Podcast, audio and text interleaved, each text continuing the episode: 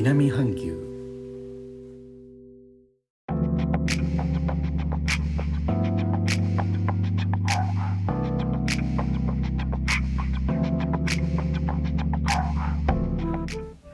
インドネシアから高野です。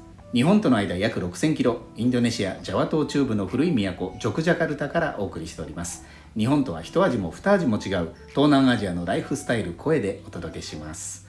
こちらのチャンネルで何度か話題にしております。今回の感染症の影響。日本では6月20日3度目の緊急事態宣言が沖縄県を除いて解除となっています。皆さんの周りの様子いかがでしょうか。インドネシアでは6月28日を期限に大規模な社会活動の制限下にありました。インドネシア語でペイペイカエムミクロと呼ばれるものです。10度の延長を繰り返し実施中でしたが期限前の6月21日に政府から発表があって規制の内容を強化して6月22日から7月5日までインドネシアの全ての州で続けられることになりました。感染者急増の影響です。全インドネシアで新規の感染者の発生件数5月31日までの7日間の平均は1日5797でしたが6月13日までの7日間の平均は7903 6月21日までの7日間の平均は1万2128となっています。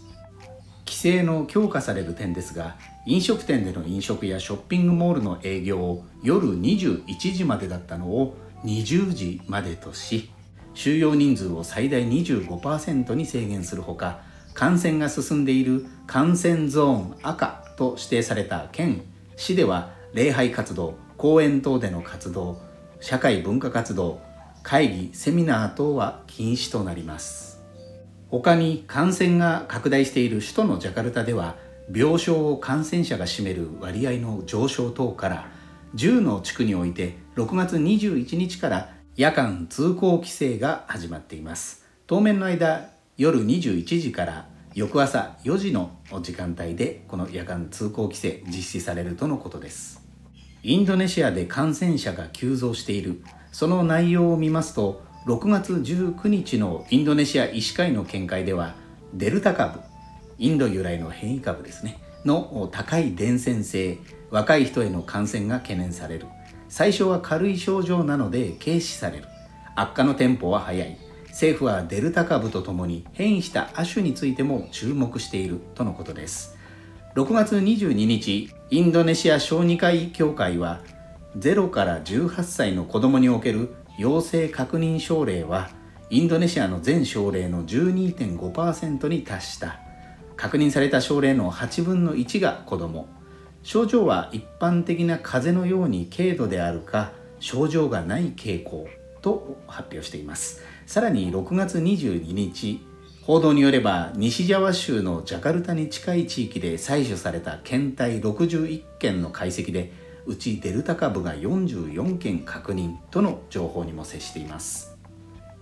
変異株が関係しながら若い人の間で感染が広がっているのが現状のようです。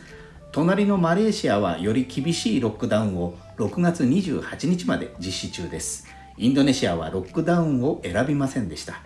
どのような差が出るか注目されます。最後までお聴きいただきありがとうございます。レターコメントもお待ちしております。インドネシアから高野でした。それではインドネシア語でのご挨拶またお会いしましょう。参拝ジュンパーラギ。